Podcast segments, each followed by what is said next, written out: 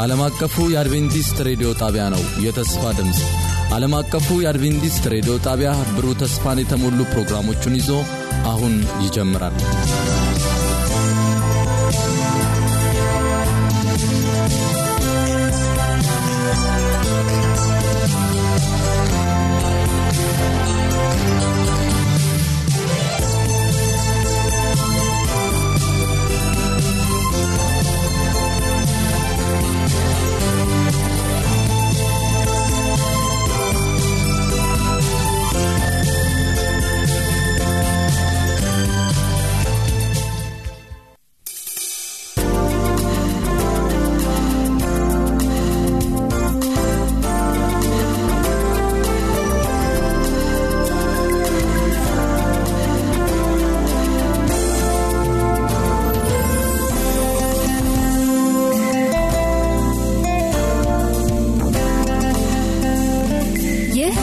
አቀፉ የአድቬንቲስት ሬዲዮ የአማርኛው ክፍል የጥያቄና መልስ ክፍለ ጊዜ ነው።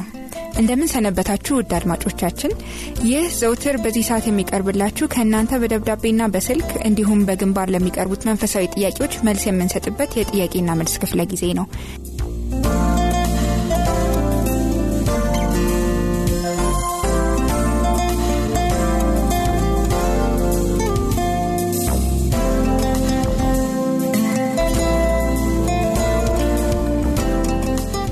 ዛሬም እንደተለመደው ከእናንተ የደረሱንን መንፈሳዊ ጥያቄዎች መልስ ይዘን ቀርበናል።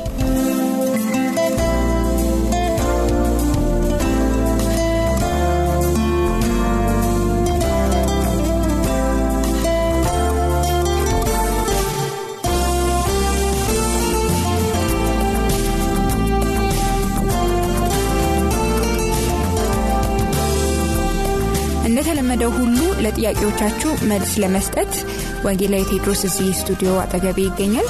እኔም ጥያቄዎቹን በማቅረብና ፕሮግራሙን በመምራት አብሬያችሁ የምቆየው አርሴማ ደርቤ ሲሆን ቴክኒኩን በመቆጣጠር ወንድማችን ኢራና መላኩ አብሮን ይገኛል። ለሚኖራችሁ ጥያቄዎችና አስተያየቶች በስልክ ቁጥራችን 0115511199 ልትደውሉልን ወይም በመልእክት ሳጥን ቁጥራችን 145 አዲስ አበባ ብላችሁ ብትጽፉልን በደስታ ልናስተናግዳችሁ ዝግጁ መሆናችንን እንገልጻለን።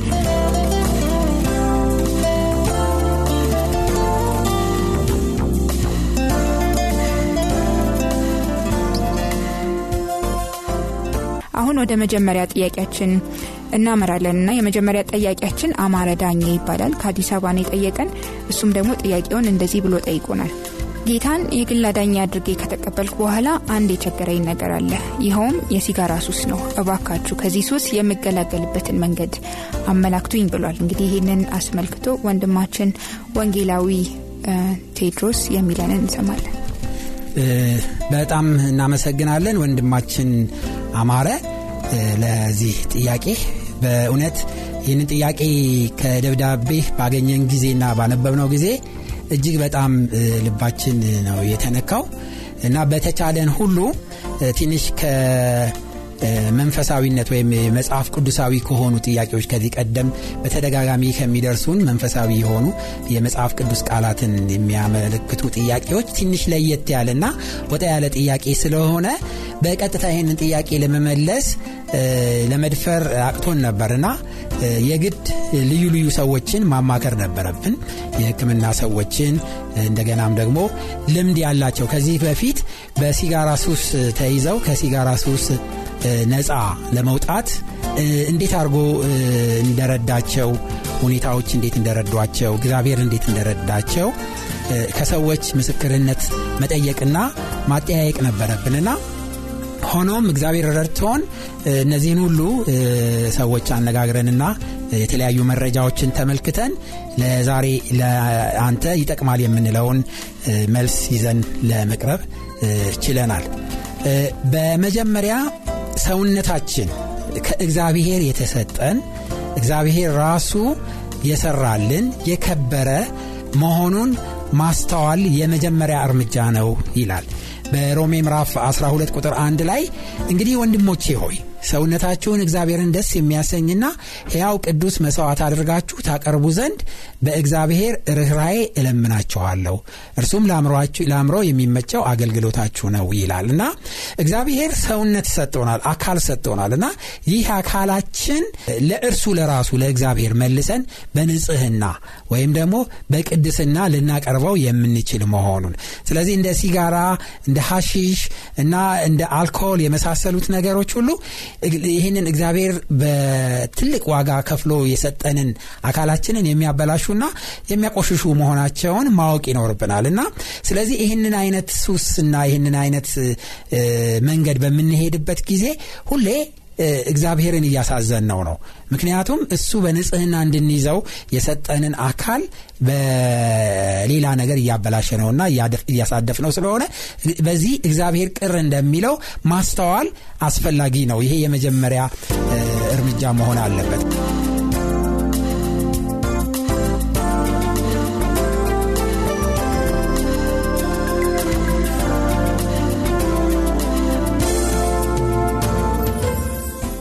አንደኛ ቆሮንቶስ ምዕራፍ 6 ቁጥር 1920 ላይ ደግሞ ወይስ ስጋችሁ ከእግዚአብሔር የተቀበላችሁት በእናንተ የሚኖር የመንፈስ ቅዱስ ቤተ መቅደስ እንደሆነ አታውቁምን? በዋጋ ተገዝታችኋልና ለራሳችሁ አይደላችሁም። ስለዚህ በስጋችሁ እግዚአብሔርን አክብሩ ይላል። ብዙ ጊዜ እንደምንሰማው እና እንደሚነገረው መንፈሳዊ ሰዎች ለስጋቸው ወይም ለአካላቸው ጥንቃቄ ማድረግ እንደሌለባቸው ተደርጎ ይነገራል እና እንደውም በጣም መንፈሳዊ ሰው በምንሆንበት ጊዜ አካላችንን ማጎሳቆል አካላችንን በትክክል አለመያዝ ለንጽህናችን አለመጠንቀቅ የሚል አይነት አስተምሮት ወይም ደግሞ አመለካከት አለ መንፈሳዊ ሰው ብዙ አይጨነቅም ለሰውነቱ የሚል። ነገር ግን መጽሐፍ ቅዱስም እንደዛ አያስተምርም። መጽሐፍ ቅዱስ እንደውም ይሄ አካላችን የኛ አይደለም የኛ አይደለም እና ስለዚህ የመንፈስ ቅዱስ ማደሪያ ነው በዋጋ ደግሞ የተገዛ ነው። ብዙ ዋጋ የተከፈለበት ነው። የክርስቶስ ኢየሱስ ደም የፈሰሰበት በጣም ብዙ ዋጋ የተከፈለበት ስለሆነ ስጋችሁን በጥንቃቄ ያዙ እና በስጋችሁ እግዚአብሔርን አክብሩ። በመንፈሳችን ብቻ ሳይሆን በዚህ በሰጠን አካላችንም እግዚአብሔርን ማክበር እንደሚገባን ይናገራል። እና ይሄ ከመጀመሪያው step ወይም መጀመሪያው እርምጃ አንዱ አካሌ የእግዚአብሔር ነው በንጽህና ሊይዘው ይገባል የሚለውን ለራስህ ማሳመን ይኖርብሃል ወንድማችን አማረ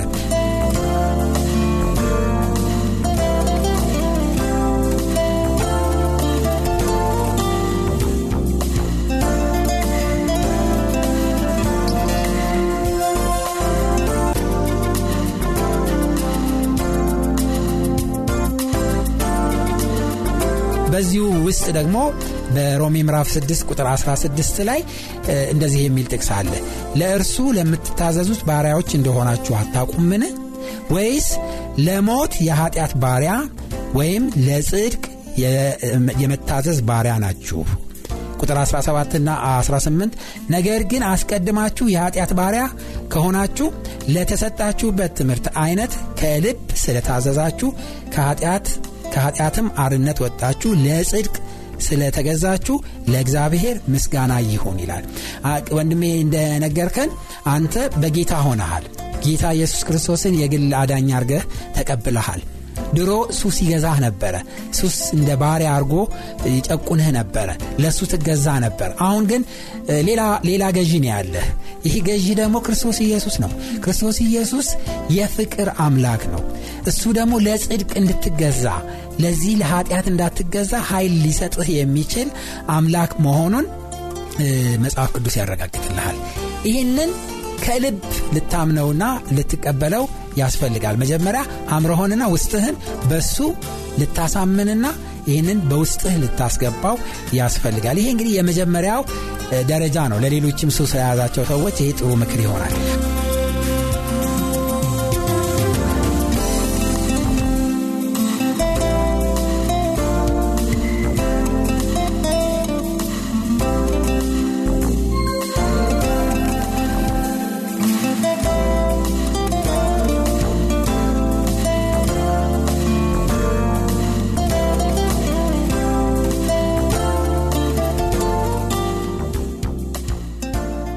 ሁለተኛው ስቴፕ ወይም ሁለተኛው ደረጃ ደግሞ በራስህ ኃይል ለማቆም ወይም ደግሞ ከዚህ ሱስ ለመላቀቅ እንደማትችል ማመን አለብን እና ብዙ ጊዜ ሰዎች በራሳቸው ኃይል ጽድቅን ለመስራት በራሳቸው ኃይል ከእንደዚህ አይነት ሱሶችና ልምዶች ለመላቀቅ በሚሞክሩበት ጊዜ መጋጋጥ ነው የሚሆንባቸው እና በጣም ከባድ ነው የሚሆንባቸው።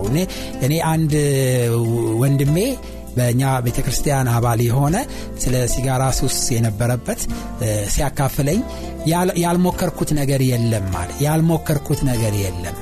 እና ሲጋራን ለመተው ሲጋራውን በመርዝ በመንከር ያንን ማጨስ እንደገና ደግሞ የሲጋራውን ትንባሆ ቀጥቅጦ ከሆነ ነገር ጋር መጠጣት በጣም በቃ ብዙ ነገር ነው የነገረኝና እነዛን ሁሉ ነገር ሞከርኩኝ አለ። ነገር ግን ለማቆም አልቻልኩም። ተመልሼ ወደዛው ነበር የሚሄደው እና በራሴ ብዙ ከሞከርኩ በኋላ አንድ ቀን መጽሐፍ ቅዱስ ከፍቼ እያነበኩኝ የሲጋራ አመሌ መጣብኝና አንድ ሲጋራ ለኮስኩኝ እና መልሼ ወደ መጽሐፍ ቅዱሱ ዞር ብዬ ተመልክቼ ለማንበብ ስል አልቻልኩኝም። ከዛ በኋላ ያስኩትን ሲጋራ ጭምድድ አድርጌ ጣልኩት። ከዛ መጽሐፍ ቅዱሱ ላይ ፊቴን ተደፍቼ በፊቴ ተደፍቼ ስቅስቅ ብዬ አለቀስኳል ጌታ ሆይ የዛን ጊዜ የሆነ ነገር ከውስጤ ሲገላገለኝ የተሰማኝ። ከዛች ደቂቃ ጀምሮ ሁለተኛ ሲጋራ ሱስ አስቸግሮኝ አያውቅም አለና እርዳታ ያስፈልጋል። እርዳታ ያም እርዳታ የሚመጣው ከላይ ነው ከሰማይ ነው። ስለዚህ ጌታ ኢየሱስ ክርስቶስ ይረዳል። በማቴዎስ ወንጌል ምዕራፍ 11 ቁጥር 28 ላይ እንዲህ ይላል እናንት ደካሞች ሸክማችሁ የከበደ ሁሉ ወደ እኔ ኑ እኔም አሳርፋችኋለሁ ይላል። ስለዚህ ክርስቶስ ይችላል ሊረዳንና ሊያሳርፈን ከልብ ከጸለይንና ወደ እሱ ከቀረብን እና እርዳታውን ከጠየቅን እርዳታውን የማይነፍገን አምላክ እንደሆነ ማወቅ ይኖርብናል። በዮሐንስ ወንጌል ምዕራፍ 15 ቁጥር 5 ላይ እኔ የወይን ግንድ ነኝ እናንተም ቅርንጫፎች ናችሁ ያለ እኔ ምንም ልታደርጉ አትችሉምና በእኔ የሚኖር እኔም በእርሱ እርሱም ብዙ ፍሬ ያፈራል ይላል። እና ያለ እኔ አንዳች ነገር ልታደርጉ አትችሉም። ስለዚህ ጠያቂያችን ካለ ኢየሱስ ክርስቶስ ምንም ነገር ማድረግ እንደማይቻል በማመን እርዳታውን የእሱን እርዳታ ሙሉ ለሙሉ መፍቀድና መፈለግ ይኖርብሃል። አሁንም እሱን ፈልገህ ነው ወደ እኛ የጻፍክልንና እግዚአብሔር ጸሎትህን እንደሚሰማ ምንም ጥርጥር የለንም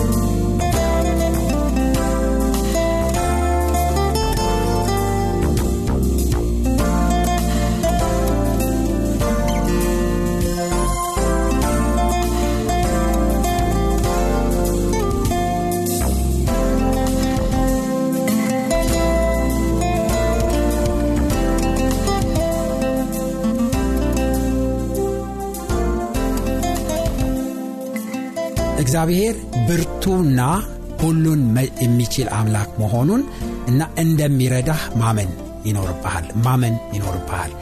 በዚህ በፊልጵስዎስ ምዕራፍ 4 ቁጥር 13 ላይ ኃይልን በሚሰጠኝ በክርስቶስ ሁሉን እችላለሁ ይላል እና እችላለሁ። ምክንያቱም ኃይል የሚሰጠኝ ማን ነው? እርሱ ነው። የሚረዳኝ ማን ነው? እርሱ ነው። ስለዚህ እችላለሁ የሚለው ሐሳብ ሊኖረን ያስፈልጋል በአንደኛ ዮሐንስ ምዕራፍ 5 ቁጥር 14 ላይ በእርሱ ዘንድ ያለን ድፍረት ይህ ነው። እንደ ፍቃዱ አንዳች ነገር ብንለምን ይመልስልናል። ይሄ ፍቃዱ ነው። አትጠራጠር። አንተ ከሱስ ነፃ ከባርነት ነፃ እንድትወጣ እግዚአብሔር ፍቃዱ ነው። ስለዚህ ምንም ሳትጠራጠር እንደ ፍቃዱ በምትለምንበት ጊዜ እግዚአብሔር እንደሚረዳ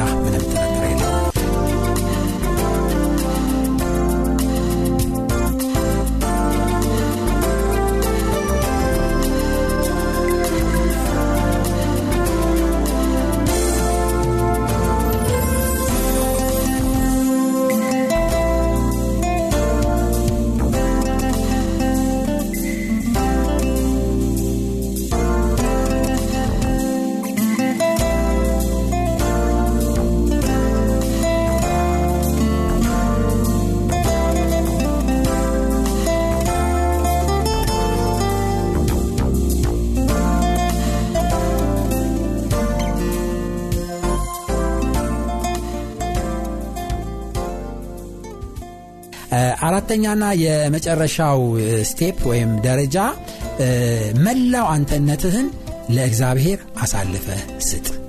በቃ አንተ እንደፈቀድክ ሁሉን አርግ በል። የዛን ጊዜ እግዚአብሔር ይረዳሃል። አንድ ጊዜ ስምዖን ጴጥሮስ ክርስቶስ እግራቸውን በሚያጥብበት ጊዜ ወደ እርሱ ቀረብ በሚልበት ሰዓት አንተ እግሬን አታጥብም አለው።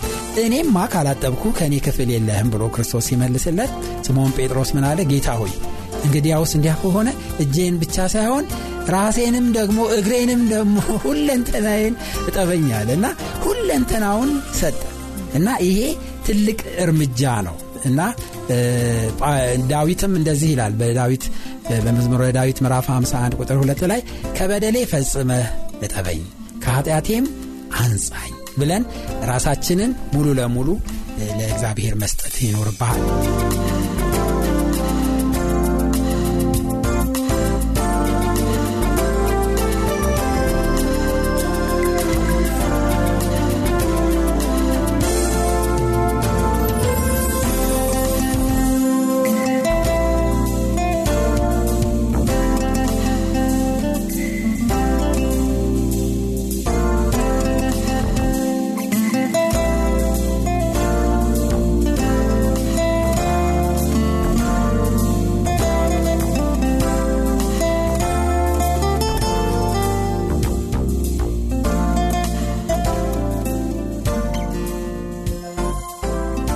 በመጨረሻ ድል ያንተ መሆኑን እመን።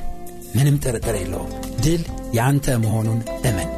በአንደኛ ቆሮንቶስ ምዕራፍ 15 ቁጥር 57 ላይ እንደዚህ ይላል፣ ነገር ግን በጌታችን በኢየሱስ ክርስቶስ በኩል ድል መንሳትን ለሚሰጠን ለእግዚአብሔር ምስጋና ይሁን ይላል። ስለዚህ ድል ያንተ እንደሚሆን አትጠራጠር። ምክንያቱም ከድል አድራጊው ከጌታ ከኢየሱስ ክርስቶስ ጎን ነው ያለው። ስለዚህ እሱ ከአሸናፊዎች የበለጠ ነው። አንደኛ ዮሐንስ ምዕራፍ 5 ቁጥር 4 ከእግዚአብሔር የተወለደ ሁሉ ዓለምን ያሸንፋልና ዓለምን የሚያሸንፈውም ምናችን ነው? እምነታችን ነው። ስለዚህ ወንድሜ ሙሉ ለሙሉ እመን በጌታ በኢየሱስ ክርስቶስ እና እነዚህ ጥቅሶች የሰጠን ጥቅሶች በሙሉ እጅግ አድርገው የሚያበረታቱና በድል አድራጊነት እንድትሄድ የሚረዱ ናቸው።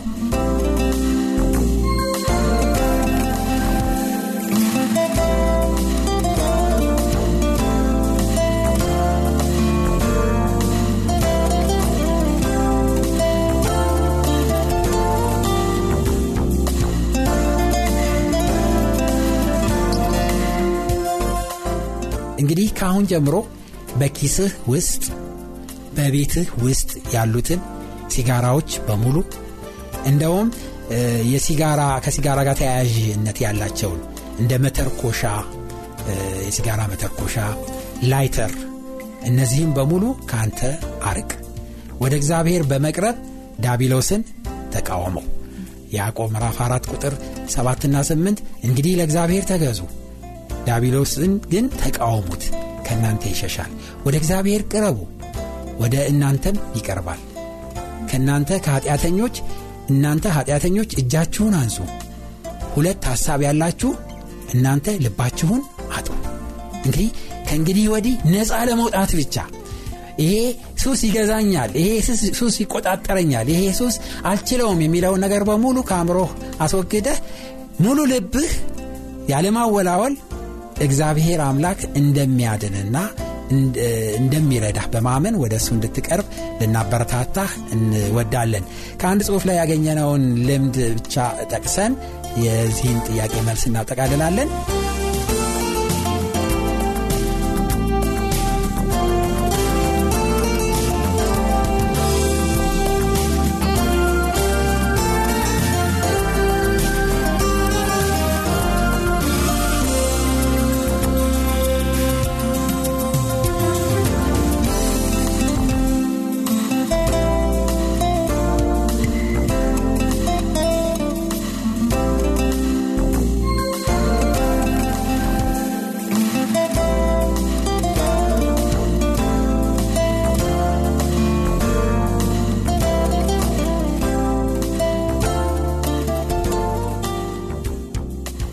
የማጨስ ስሜት ሲሰማችሁ በተደጋጋሚ ቀስ እያላችሁ አየር ወደ ውስጥ በመሳብ ወደ ውጭ በማስወጣት ተደጋጋሚ ሙከራ አድርጉ።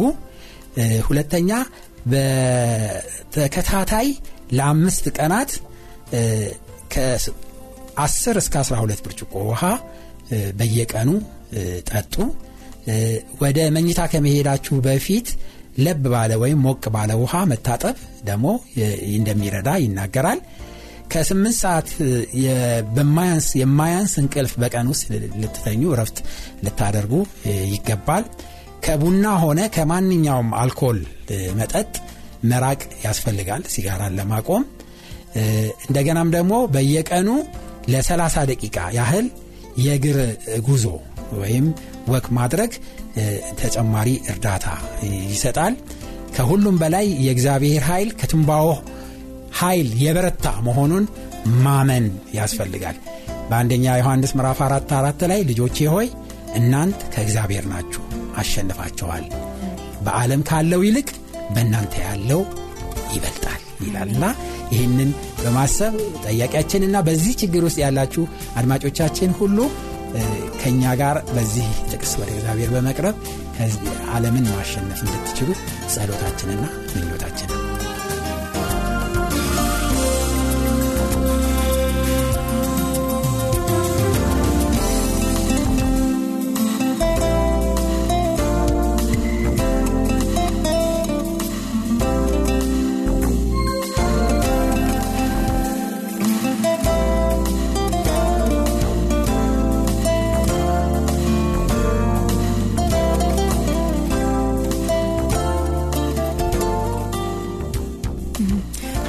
ወንድማችን አማረ መልሱን እንዳገኘህ ተስፋ እናደርጋለን።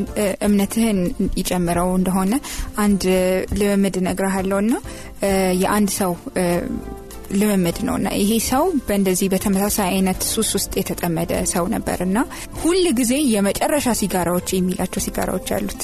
ዛሬም የመጨረሻ ሲጋራ፣ ነገም የመጨረሻ ሲጋራ እና ግን ሁሉም የመጨረሻ መሆን አልቻሉም እና በጣም ብዙ የመጨረሻ ሲጋራዎች የነበሩት ሰው ነው እና እሱም በተመሳሳይ አጋጣሚ ወንጌልን ይሰማና ይህንን መልካም የምስራች አሜን ብሎ ይቀበላል እና አሜን ብሎ ተቀብሎ ክርስትናን መለማመድ ይጀምራል እና ግን አንድ ተግዳሮት ነበረው። በፊት የለምዳቸው እንግዲህ ያጨሳቸው የነበሩ ሲጋራዎች ማለት ነው እና በየጊዜው የማጨስ ፈተና ይመጣበታል። ያጨሳል እና ግን ያውቃል ማጨስ እንደሌለበት ያውቃል እና በዚህ ውስጥ እያለፈ እያለ እባክህን ተው የሚሉ ወንድሞችም እየመጡ ይነግሩታል ና ከዛ የእሱ እንዲሁም በጣም የባሰ ውሳኔ ውስጥ ነው የገባው እንዲሁም ኢየሱስ ይቅርብኝ እኔ ሲጋራ ይሻለኛል የሚል ውሳኔ ያደረገ።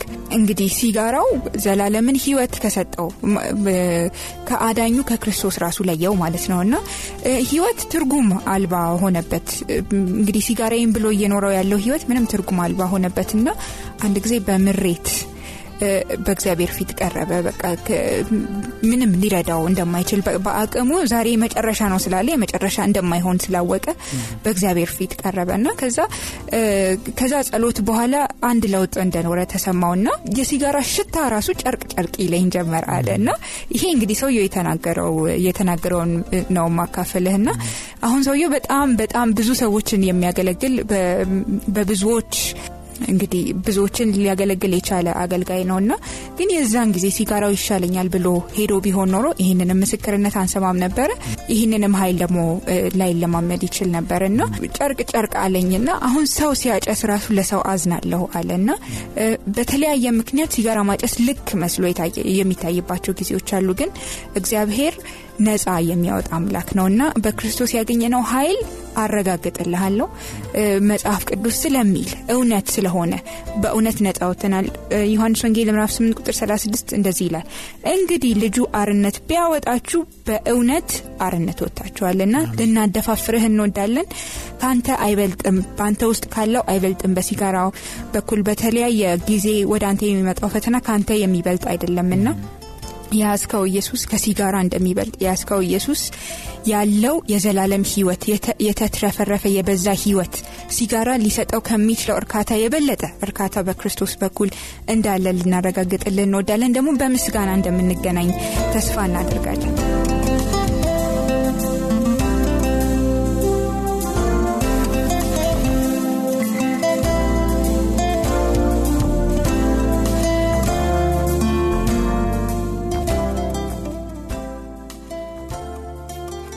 ዛሬ እንግዲህ ሰዓት ስለሚገድበን ብቻ እንደዚህ እየተነጋገርን ብንቆይ ደስታችን ነበረ። ግን ሰዓት ስለሚገድበን ብቻ እዚህ ላይ እናቆማለን።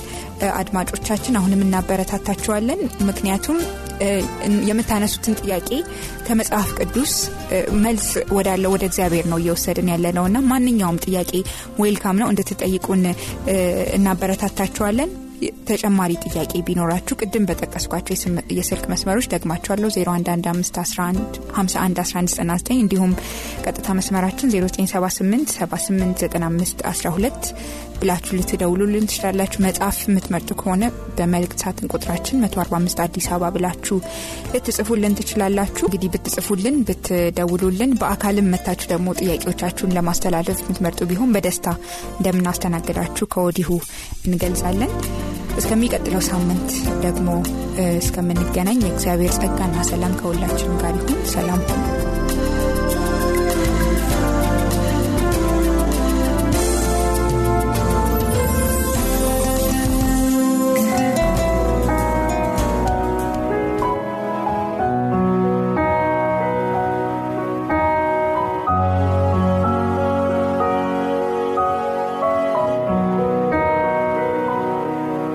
At in tambah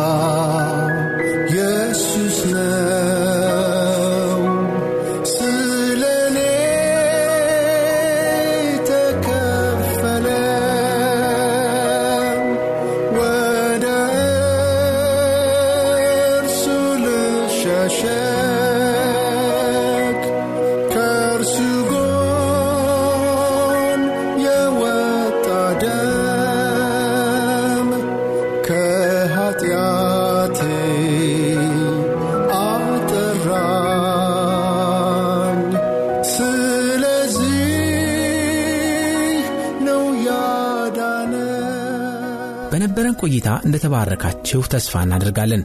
ቀጣዩን ክፍል ሳምንት ይዘን እንደምንቀርብ ቃል እንገባለን። ለሚኖራችሁ ማንኛውም አስተያየት የስልክ መስመራችንን 0115511199 የውስጥ መስመር 242 ወይም 243ን የመልእክት ሳጥን ቁጥራችንን ዓለም አቀፍ አድቬንቲስት ሬዲዮ የፖስታ ሳጥን ቁጥር 145 አዲስ አበባ በማለት እንዲሁም ለአጭር የጽሑፍ መልእክት 0931670027ን በመጠቀም ደውሉልን፣ ጻፉልን ስንል ልናስተናግዳችሁ በደስታ በመጠባበቅ ነው። ጌታ ኢየሱስ ይባርካችሁ።